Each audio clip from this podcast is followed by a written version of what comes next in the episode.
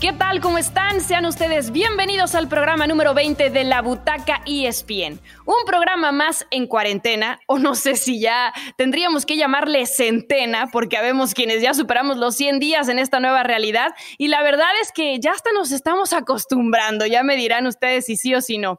A lo que no hay que acostumbrarse es a las injusticias, a ver el sufrimiento de las minorías y no hacer nada, a ver la violencia de género y creer que si alguien más no hizo justicia al respecto, entonces hay que normalizarlo. No, no hay que acostumbrarse a eso. Y por eso el programa de hoy tiene que ver con la responsabilidad del deporte en la sociedad. Llámese Liga MX, llámese NFL, NASCAR. Y antes de nombrar nuestro primer tema, voy a saludar con mucho gusto a Katia Castorena, que nos acompaña de nueva cuenta. ¿Cómo estás, Katia?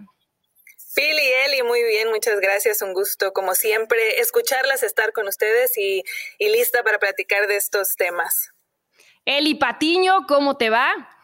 ¿Cómo estás, Pilar? Katia, un gusto como siempre, contenta. Creo que es un gran tema el de este podcast, mucho que platicar, en qué eh, situaciones tal vez vamos a estar o no de acuerdo, pero la importancia y la responsabilidad de que a través del deporte se mande un mensaje positivo. Creo que en eso, a comparación de la semana pasada, sí nos vamos a poner absolutamente todos de acuerdo, porque la gente ya me estuvo pegando que sí, que el mejor técnico del mundo es Jürgen Klopp. Tranquilos, tranquilos.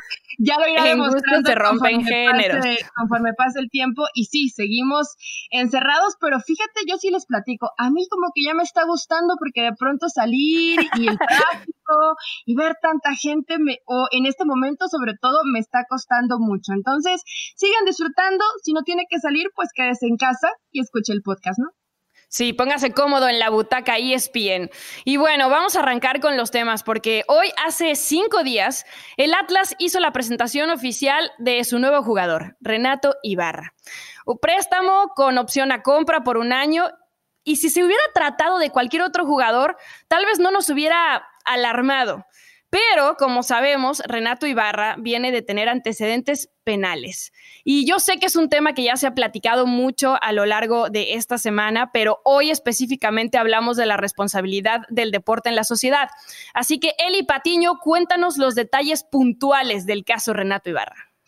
Vamos a regresarnos un poco al 5 de marzo, que parece que fue ayer porque ya estábamos algunos encerrados, pero bueno, eh, comenzaba eh, toda esta situación de Renato Ibarra. En la noche del 5 de marzo hay una, hay una llamada de Luceli Chalá, que es la pareja de Renato Ibarra, quien lo acusa de violencia doméstica. Ese día, el futbolista es trasladado a la fiscalía junto con su hermano, su cuñado y eh, la hermana de su esposa que se llama Karen. Renato, justo casi al mismo momento, lo niega en Twitter. Dice, jamás le pongo la mano encima a una mujer. Después, Lucely Chalá es hospitalizada. Dentro de las 36 horas, la fiscalía, donde ambas partes rinden su declaración, eh, el 7 de marzo, Renato Ibarra es trasladado al, al reclusorio Oriente. En la primera audiencia, que fue el 8 de marzo, se leyeron los cargos por violencia familiar, tentativa de feminicidio y tentativa de aborto. Salen a la luz los diálogos y videos de los hechos. ¿Los vieron, chicas? Sí, los vimos, los vimos. Ok, eh, dentro de la cita que sale todo en estos videos, palabras que no podemos repetir aquí, dice, me vale, péguenles, mantenidas, no me importa si hay un muerto. Situación delicada. Qué fuerte. Qué fuerte. Eh, dice la declaración de Luceli, mi concubino me toma de mi cabello, me da jalones, tratando de evitar que me defendiera. La sota contra la pared. Embarazada, por cierto, en un embarazo de alto riesgo. Además, dice su hijo, el hijo que tienen eh, Renato y Luceli, estaba observando y gritaba que no le pegaran a su mamá. Eh, Chalá le, se dice que es afortunada por seguir con vida e invita a las mujeres a no quedarse calladas. En la segunda audiencia, la esposa señala que no, que no la habían agredido, que todo fue una, una confusión y que simplemente fue una discusión que se salió de control. Eh, dice mi pareja y yo estábamos en nuestra habitación, empezamos a tener una discusión en el cual intervinieron sus familiares y mi hermana. Hubo empujones, jalones, nos encerramos en el closet y honestamente yo no vi lo que pasó. Ahora, también hay que, hay, que, hay que decir que el reporte médico que salió antes de esta segunda audiencia sí decía que eh, presentaba Luceli Chalá hematoma del 50% en la placenta, escoriaciones y golpes en tórax, antebrazo, muslo y dedos. O sea, había lesiones. Había lesiones, desprendimiento de placenta era la más grave, además de que señalabas bien, Pili, que era un embarazo de alto riesgo, entonces necesitaba pues absoluto reposo. Después con esta versión con la que sale Luceli, eh, pues contradiciéndose en la de lo que había comentado en la primera audiencia, pues no pudo ser vinculado a proceso por tentativa de feminicidio y tentativa de aborto. Eh, el, a las 10 con 15 horas de la noche, el 12 de marzo, Renato abandona el reclusorio. Después, eh, pocos días después, Club América se deslinda de forma definitiva y lo hace a través de redes sociales.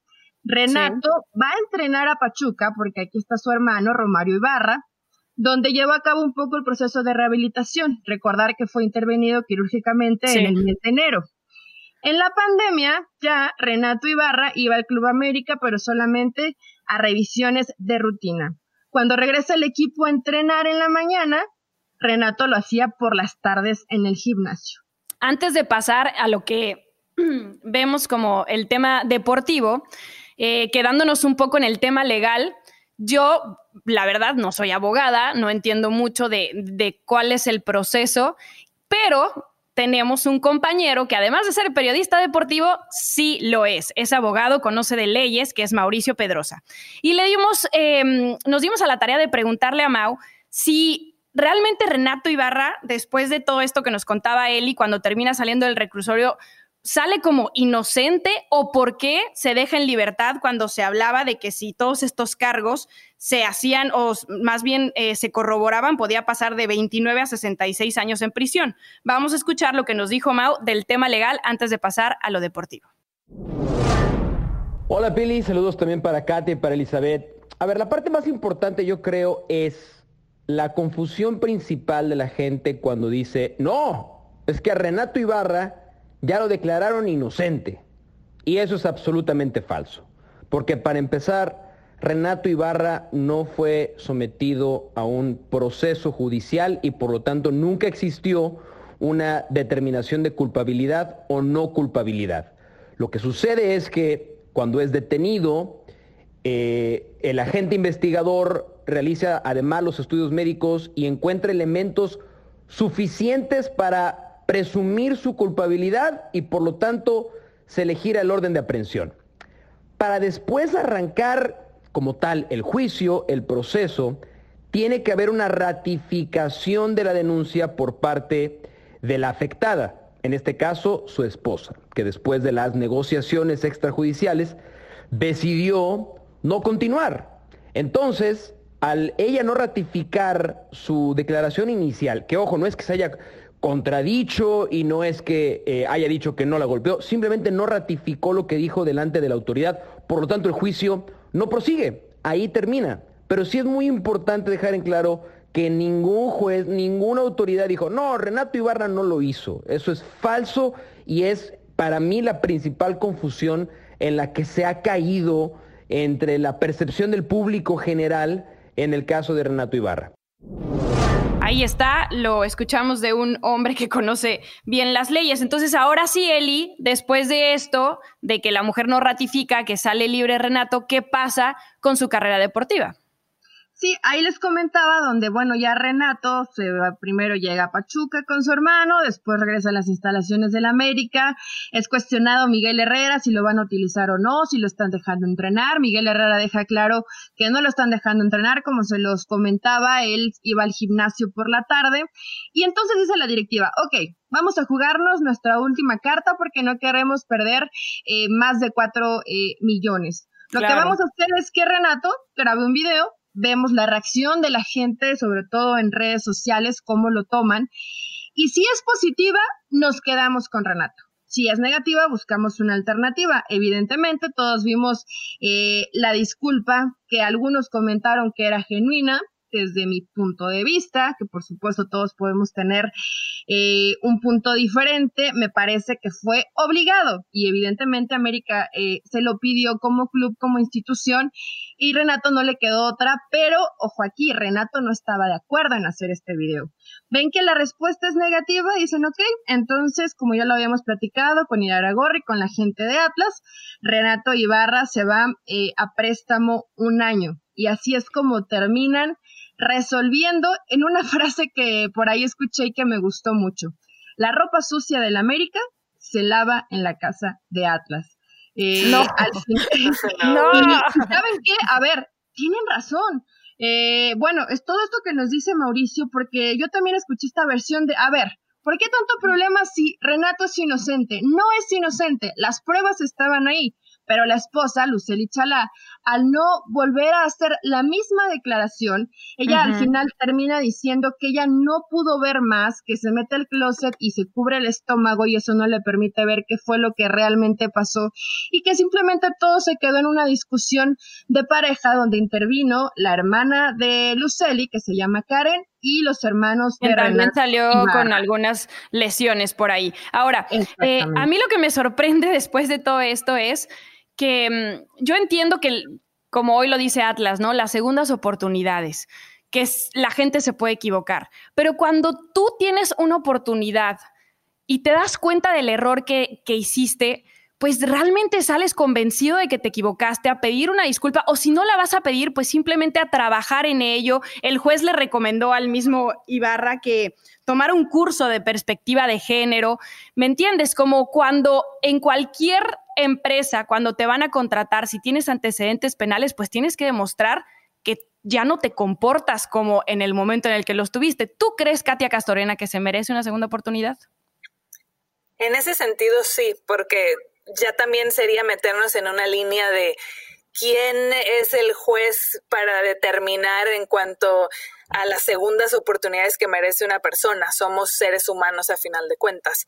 Pero, y, qué bueno que lo aclaraba Mauricio, porque sí leía comentarios de los aficionados en donde decían, bueno, si ya se le determinó inocente porque no puede tener una segunda oportunidad de rehacer su vida, pero eso es lo que veníamos platicando. No se trata de eso, sino que todo indica que se llegó a un acuerdo económico entre ellos donde la, la, involucrada en este caso no, no ratifica lo que había declarado en un inicio. Lo que sí lo vemos en otros deportes, como en el caso de la NFL, me viene en mente incluso con grandes nombres en, en su momento de las que eran las figuras más importantes, como Adrian Peterson, como Antonio Brown, donde se ven involucrados en temas similares y que viene la justicia involucrada y, y que se les levantan cargos de asalto ya sea abuso infantil, abuso hacia la pareja, hacia la mujer, sexual, doméstico, demás. Y lo que a mí, si viene la crítica sobre todo en el tema de la liga y en el tema de los equipos, yo en este caso aplaudo al América que aunque sé que es una decisión difícil por lo que representa el jugador y sus características y lo que les aporta en la cancha, porque pensaron en quedarse con Renato, pero esto no fue bien recibido por parte del público pero sí es más una crítica hacia la liga el decir por qué no también vienen estos castigos, suspensiones y donde haya una consecuencia. Después puede venir la, segunda oportunidad, pero mandar un mensaje, si vas a estar de acuerdo o, avalar los valores que quieres transmitir y la responsabilidad social de la que hablamos, el por qué no venga primero una cierta suspensión, un cierto un, mandar un mensaje. Claro, un escarmiento. un escarmiento, claro. Un precedente, porque además estamos hablando de que cada mes va a tener que ir a firmar al reclusorio. Esto me parece que por otros seis meses, hasta que haya una tercera audiencia y terminen por quitársele eh, ahora sí todos los antecedentes penales. Entonces, a mí lo que no me gusta de esta situación es la manera de manejarlo. Primero, que se quiso esconder la verdad. En un par de ocasiones, dos diferentes declaraciones a través de redes sociales por parte de Renato Ibarra hasta que vio que no la podía contener. Tercero, que en algún momento se hablaron de que el mismo América le había adelantado cuatro pagos, cuatro mensualidades para mantenerlo dentro de su plantilla hasta el verano y que él pudiera gestionar su problema eh, legal como él quisiera. Al final el América salió a decir que no y que pedía que la gente que lo había hecho público em, pidiera una disculpa por haber dicho eso. En realidad no lo sabemos porque todo se maneja muy debajo del agua. Y después, claramente, eh, hubo muchos otros equipos que pensaron en Renato. Me parece que incluso el mismo León, al cual yo soy aficionada, como saben, porque soy de allá. Y al final termina en Atlas y con ese, a lo mejor, pues sí, justificación, porque claro, el humano se equivoca y porque todos merecemos una segunda oportunidad. Pero estamos en tiempo de cambios. Estamos en un año en el que el 8 de marzo, cuando fue em, la protesta por el Día Internacional de la Mujer, se marcó un precedente haciendo historia. Estamos en un momento en el que estamos intentando respetar las vidas, evitando la violencia de cualquier tipo, ya sea racial, ya sea de género. ¿Por qué no hacer algo diferente y sentar un precedente con este caso? Claro, estoy totalmente de acuerdo. Sí, se, se vuelve difícil porque todos dicen, ah, es muy fácil hablar, pero el tema negocio y toda la pérdida de dinero, y es que es América y una institución importante, y esa situación a mí me resonaba mucho en la cabeza porque decía, a ver, no es que sea América, creo que aquí no es cuestión ni de a qué equipo le vas, ni de colores, ni de instituciones, porque hay un mensaje que, que es muy importante, el mensaje que le estás mandando a la sociedad, porque hoy me molesta de cómo los aficionados pueden aplaudir que, que vayan a Renato. A ver, Renato Ibarra como jugador es muy buen jugador. Y la afición no tiene la culpa hoy de expresarse así, porque la afición es la menos responsable. Los responsables son los que mandan este mensaje. ¿Cuál es el mensaje que a todos nos queda muy clarito? Porque todos vimos y sabemos lo que realmente pasó en el tema de Renato Ibarra y su pareja Luceli Chalá. Pues que cuando se toque el bolsillo, Eli, eso es más importante para los clubes que el mensaje que se le manda a los niños que ven el fútbol, a los que quieren ser como esos jugadores y a la misma afición del equipo. Yo te voy a decir que yo tengo amistades que desde que nacieron, evidentemente no han visto al Atlas campeón, pero han sido de la fiel, o sea, de la fiel de corazón. Y hoy se han hecho a un lado diciendo, estoy sorprendida de que mi equipo no representa los valores que yo sigo. Recuerdan que América, en el caso de la sub-17, cuando se burlan del himno feminista, tomó cartas en el asunto. Entonces creo que aquí era una manera de ser congruente con algo que ya habían hecho, respetando los mensajes y esos valores que quieren transmitir como institución.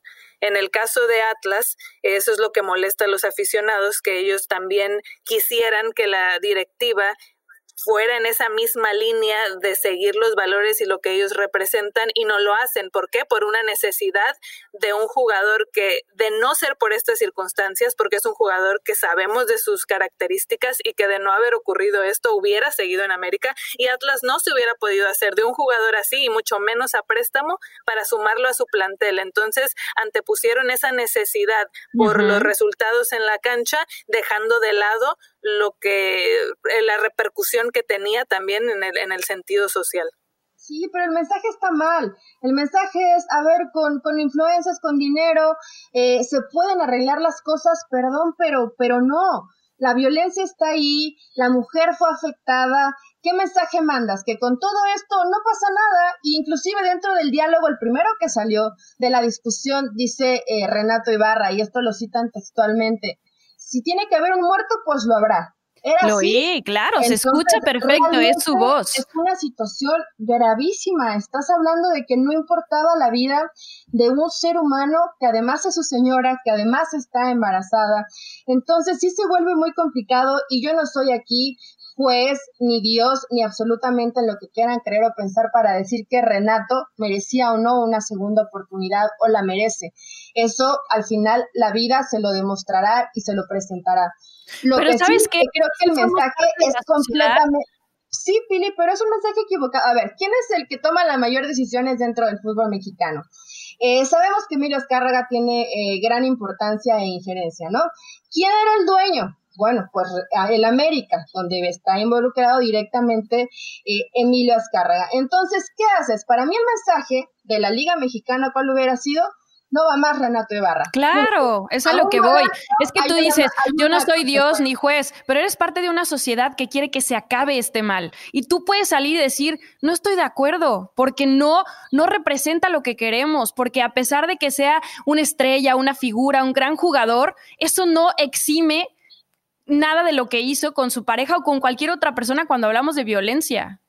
Sí, porque sigues respaldando ese mensaje, como decía Eli, de, ay, con dinero todo es posible, ay, si es un jugador famoso, entonces se puede salir con la suya y no hay una consecuencia ni por parte de la ley, ni por parte de su misma empresa de trabajo en cuanto a la Liga MX, en cuanto a los equipos de fútbol. Entonces sí es seguir perpetuando una situación que se ve día a día en el país y por lo que se ha levantado la voz y por lo que se está luchando, pero que no se aplica cuando se tienen eh, estas posiciones de poder y donde están todo mundo en esa comodidad. Claro, y a veces en México siempre salimos con la, ay, no, bueno, pero es que las leyes de México y es que las autoridades de México eh, no hacen su trabajo bien. Entonces ahora no me vengan a decir todos aquellos que dicen, bueno, pero es que si la ley dijo que es inocente, es inocente, cuando se quejan de que su ley a veces no funciona. Y entonces ahora quieren decir que sí fue inocente porque lo dejaron salir, cuando en realidad saben que tendría que haber tenido una sanción ejemplar para que de verdad los tiempos cambien. A Mauricio Pedrosa también le preguntamos su opinión acerca de las segundas oportunidades. Vamos a ver qué nos dijo para cerrar el tema de Renato Ibarra.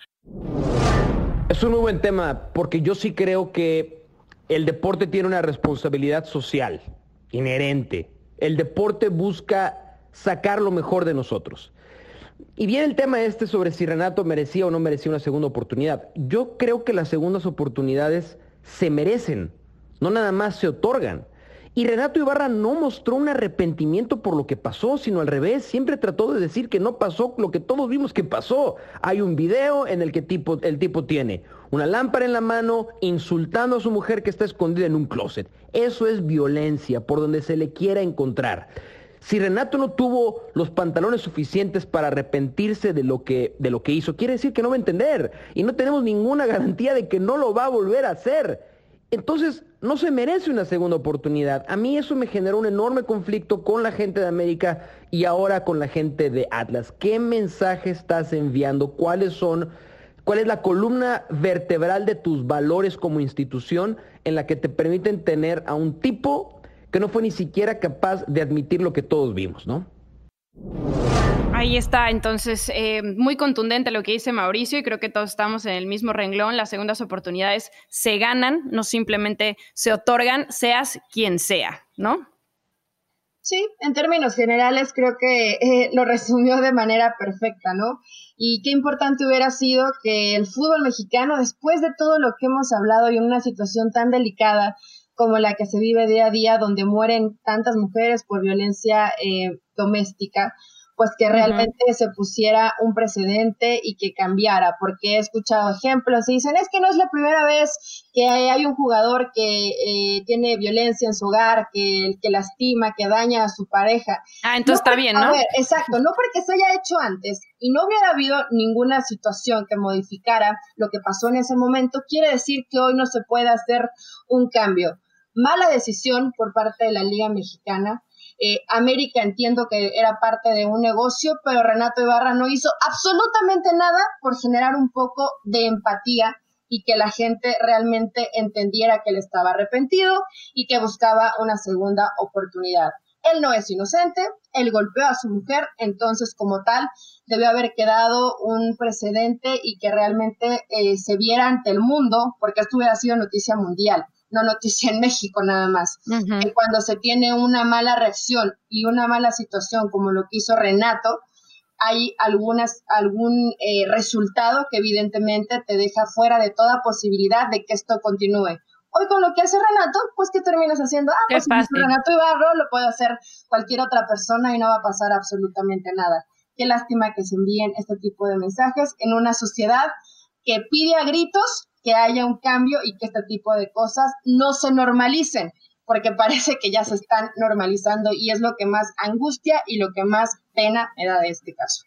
Así es, y hablando justamente de la responsabilidad que tiene el deporte en la sociedad, y ya lo mencionaba Katia Castorena, la NFL es una de esas ligas en la que vemos recurrentemente eh, ciertos problemas que son sancionados. El caso de la pelea de perros con lo de Michael Vick, el caso de, ya lo decía, de Adrian Peterson, el caso de Antonio Brown, y así podemos seguir enlistando varios jugadores que se han visto involucrados en problemas de violencia en general. Pero también hoy estamos viviendo un momento convulso en cuanto a la lucha contra el racismo. Y por eso vamos a ver qué tanta responsabilidad tiene una liga como la NFL cuando hablamos incluso de apodos, ¿no, Katia?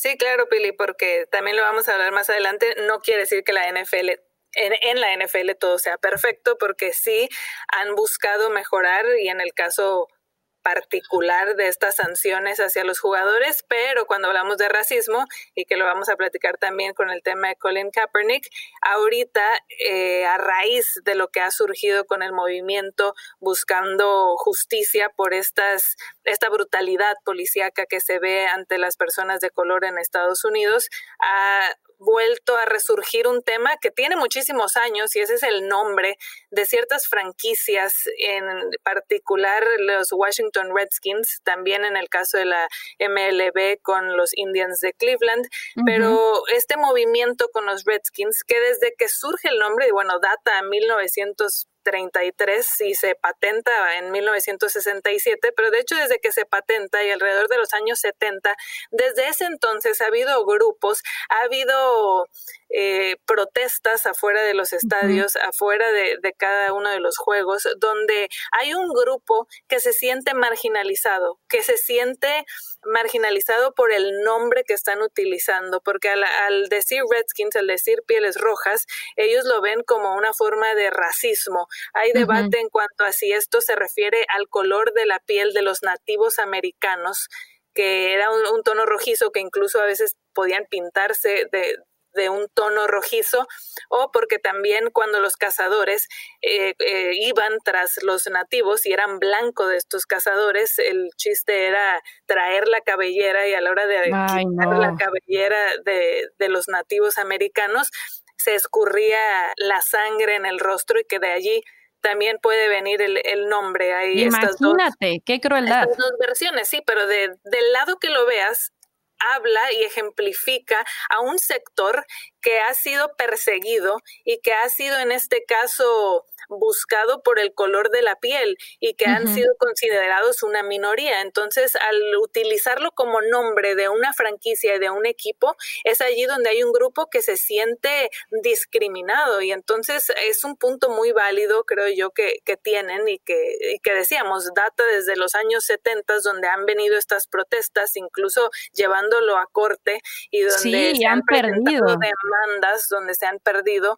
Y en su momento el, el dueño había dicho tajantemente en 2013 Dan Snyder que nunca, simplemente ah, con esas palabras y hasta dijo, en mayúsculas. sí, claro, never, nunca vamos a cambiar el nombre. Eso hace siete años. Y hoy la, la situación que vivimos en este 2020, siete años después, donde justo decíamos, es un tiempo de cambios, donde la gente está levantando la voz, hoy se ven eh, obligados, porque gracias a esa presión que están ejerciendo sus patrocinios más importantes de las marcas más fuertes.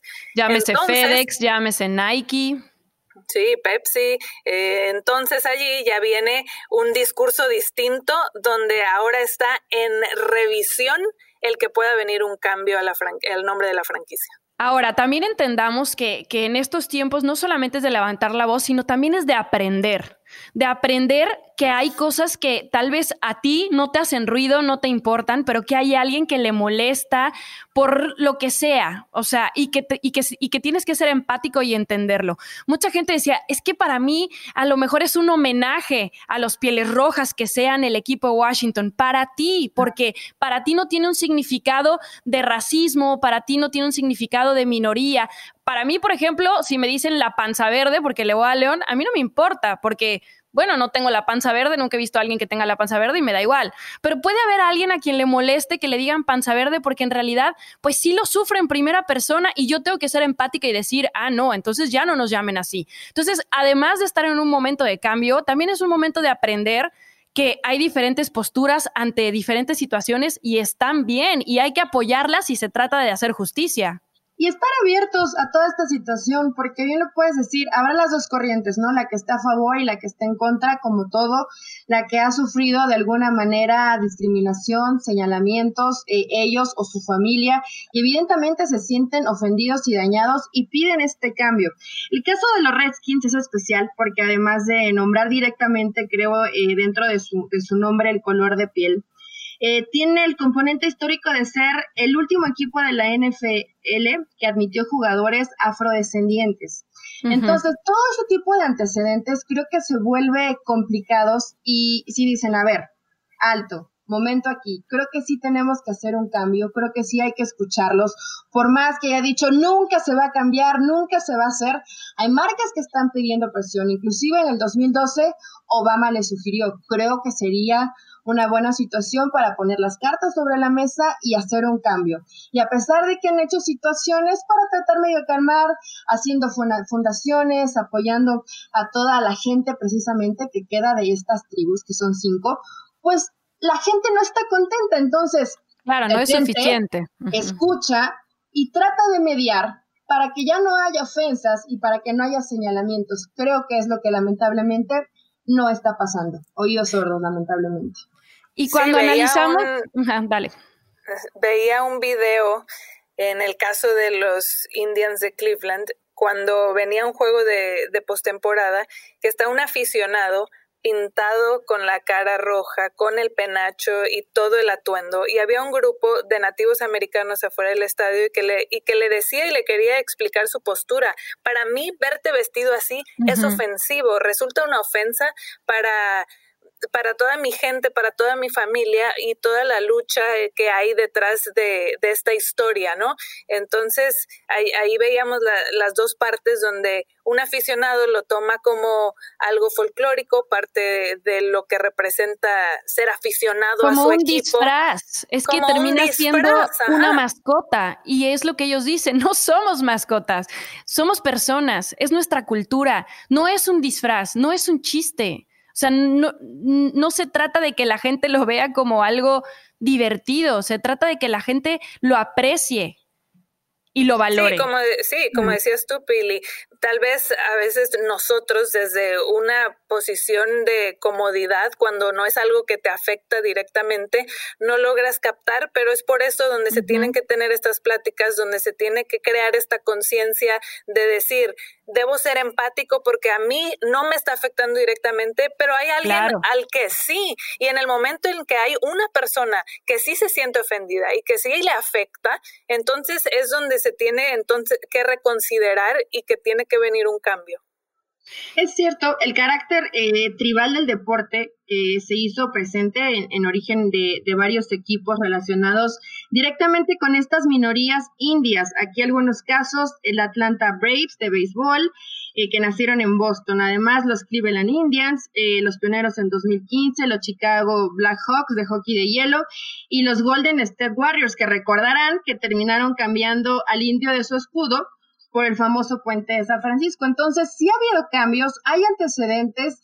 Eh, lo más importante es tener empatía. No puede decir, no se cambia y no se cambia y yo los he apoyado. Es una situación donde ha habido persecución, donde ha habido muerte, donde ha, habido gente que, ha sufrido y que sigue sufriendo lamentablemente, a pesar de que hoy parezca increíble porque el mundo y el tiempo han cambiado, siguen habiendo denuncias de situación racial. Entonces, ¿para qué no mostrar empatía? ¿Para qué no mostrar que realmente hay que escuchar a la sociedad y esos gritos de auxilio que mediante el deporte pueden poner un freno y pueden poner un alto y pueden mandar un mensaje positivo? Es lo que creo que a todos nos cuesta de pronto decir, bueno, pero ¿por qué no dice, ok, si fuera yo, adelante y se hace un cambio y Snyder claro. escucha y realmente se puede hacer una situación positiva? Pero se cierran completamente se quedan con su cabecita cuadrada, con su mente cuadrada y no quieren dar marcha atrás. Creo que ya no, Eli, ya no, porque las cosas están cambiando. están cambiando a fuerza, exacto, están cambiando a la fuerza y justamente por eso el programa de hoy, porque cuando el deporte toma las decisiones correctas en el momento correcto, pueden cambiar muchas cosas. Seguimos hablando de la NFL, pero ahora nos vamos a un caso conocido mundialmente como el de Colin Kaepernick, un hombre que desde agosto del 2016, como coreback de los San Francisco 49ers, comenzó con sus protestas contra el racismo y la violencia policial hacia los afrodescendientes. ¿Se acuerdan que se hincaba durante el himno frente a la bandera, no lo cantaba? De hecho, el mismo Trump pidió a los dueños de la NFL que corrieran a los jugadores que hicieran este tipo de, de, acciones y esto detonó pues que lo marginaran de los emparrillados. Eh, desde marzo del 2017 no ha jugado un solo partido Colin Kaepernick. Estamos hablando de que hay 32 equipos con al menos 51 jugadores en su roster. Y Colin Kaepernick, que fue un hombre que tuvo tremendas temporadas con San Francisco, que los llevó en el 2012 hasta un Super Bowl, no me digan que no podría tener un cupo en alguno de esos equipos en esa cantidad de jugadores por roster. Muchos lo han eh, tratado de, digamos, maquillar por el bajón que tuvo en las últimas temporadas, a lo mejor de rendimiento Colin Kaepernick, que todos sabemos que se debió pues a un cambio de estilo de juego en el equipo en el que estaba jugando, pero la realidad es que se vio ese cambio desde que comenzó con las protestas. El mismo Richard Sherman decía que él podría fácilmente ser titular con al menos 20 equipos de los 32. Y hace poco lo vimos, justamente a inicios de este año, hacer un entrenamiento abierto para los 32 equipos de la NFL después de más de tres años que no ha podido jugar porque nadie lo ha contratado.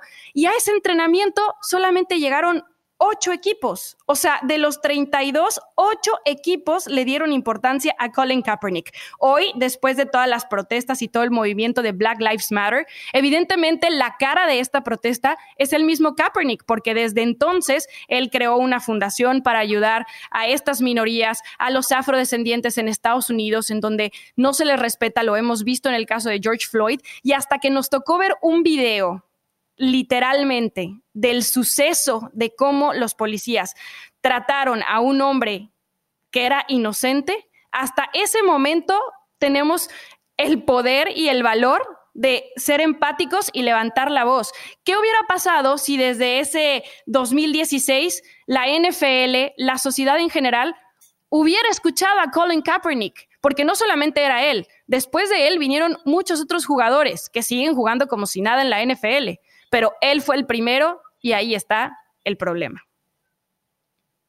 Situación fuerte, ¿no? Y delicada. Creo que hoy y después de mucho tiempo, cuatro años, como bien lo señalas, eh, Pili, sale todo lo de Copernic nuevamente, porque de pronto parece que se había quedado en el olvido.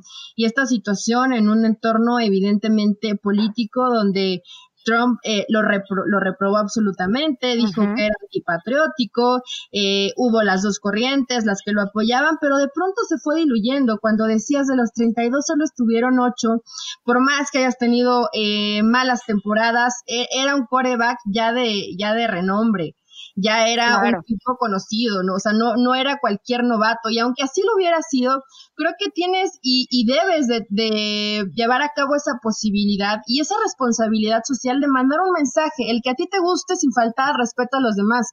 Y creo que Copernic jamás faltó al respeto. Era una forma de, de proclamarse, de señalar que era algo con lo que él no estaba de acuerdo. Eh, y aún así, me parece, ¿sabes qué me parece eh, lo más triste? Que hubo eh, oídos sordos que dejaron pasar el tiempo, que hoy tiene que pasar esta situación como lo de George Floyd para revivir temas que eran tan en su momento y que nadie volteó a ver.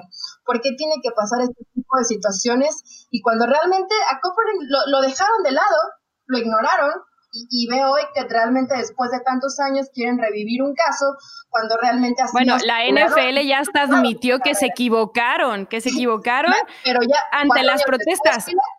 ¿En qué momento? Sí, porque él utilizó su plataforma del deporte para levantar la voz sobre un tema y que, viene ocurriendo por muchísimos años sobre la opresión y estas injusticias, esta brutalidad hacia las personas de color. Y en ese momento fue un tema incómodo, un tema incómodo para los dueños, un tema incómodo para el comisionado, un tema incómodo para los patrocinios y tuvieron que pasar estos cuatro años para que la gente se haya unido a la causa, donde ya entonces sí eh, te ves mal como NFL, como liga, como institución en, en, particular, eh, cada equipo, si no estás de acuerdo y que venga esa presión, como en el caso de los Redskins por parte de los patrocinios, entonces sí, dices, híjole, me equivoqué.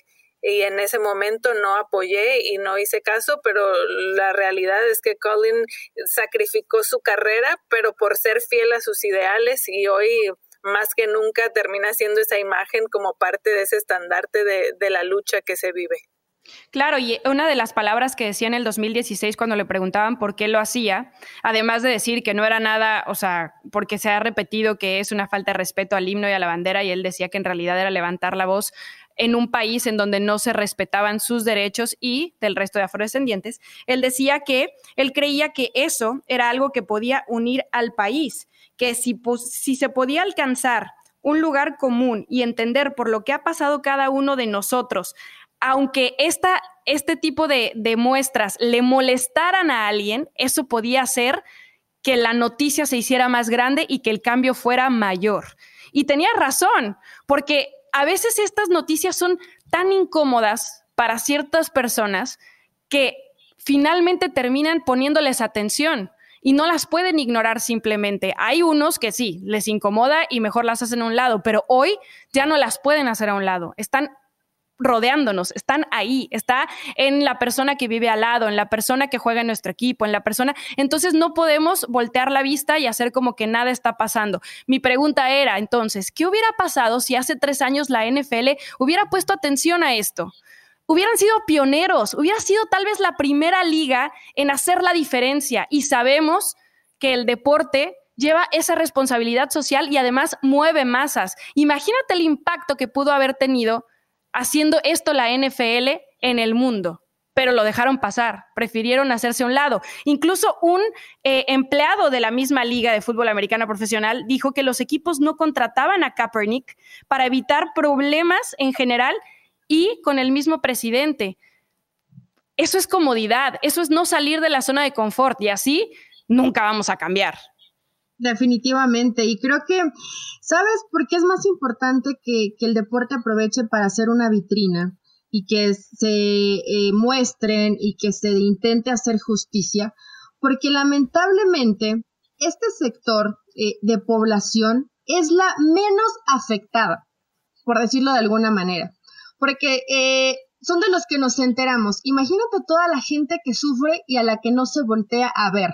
Cuando ves a personajes o personalidades del deporte que levantan una bandera y dicen vamos a apoyar a esta causa, es porque tienes la posibilidad de escucharlos y es por eso que hay que hacer caso y que hay que voltear y que es tan importante que el deporte lo aproveche para mandar un mensaje positivo de igualdad, de equidad.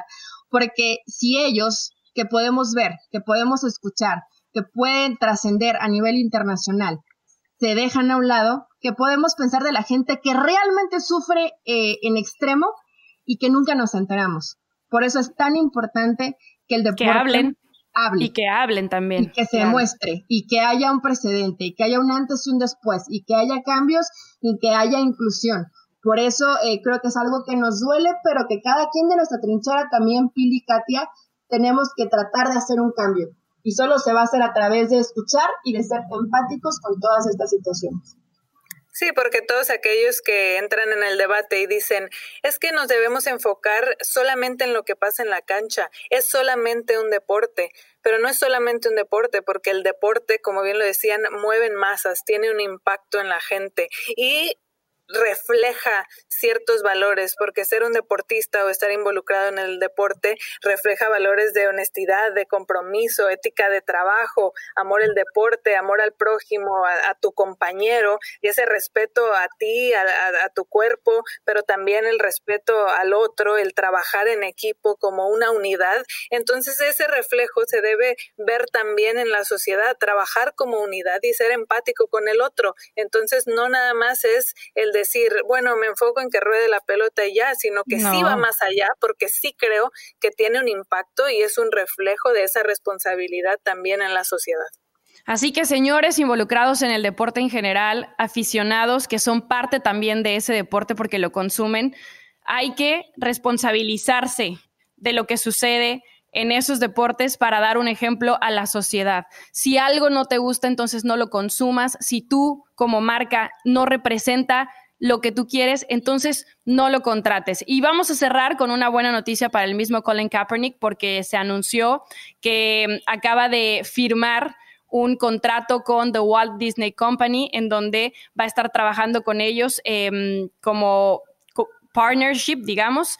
Eh, van a estar haciendo contenido para todas las plataformas y van a estar impulsando a directores, productores, escritores que sean de esas minorías, afrodescendientes, latinos y todos los que sufren de alguna manera de racismo o de injusticia. Así que muy buena noticia. Y un aplauso también a la NASCAR que ha tomado cartas en el asunto y respaldó a su piloto afroamericano Baba Wallace después de que habían encontrado un nudo de horca en su garage. Y más allá de que Donald Trump ha criticado la prohibición de la bandera confederada, bueno, NASCAR tomó postura y todos están respaldando también a, a su piloto y en pro de lo que veníamos platicando para sentar un precedente al respecto palomita para la NASCAR. Nos vamos con esta buena noticia. Y chicas, antes de despedirnos de este podcast de la Butaca y ESPN, que yo también fui muy feliz, un fuerte abrazo a nuestra querida Carolina de las Alas, que ya fue mamá, ya nació Belén, le mandamos un beso y la esperamos para que tenga su butaquita VIP aquí con nosotros en la Butaca y ESPN. La verdad que sí, qué buena noticia. Belén ya está con nosotros, em, una chiquitina que nos va a dar muchas felicidades porque además de que desde que está en la barriga es fan número uno de la butaca ESPN, seguro tendrá mucho que compartir en estos temas. Pues así termina el programa número 20 de la butaca ESPN. Gracias por escucharnos. Nos vemos, más bien nos escuchamos la próxima semana. Chao.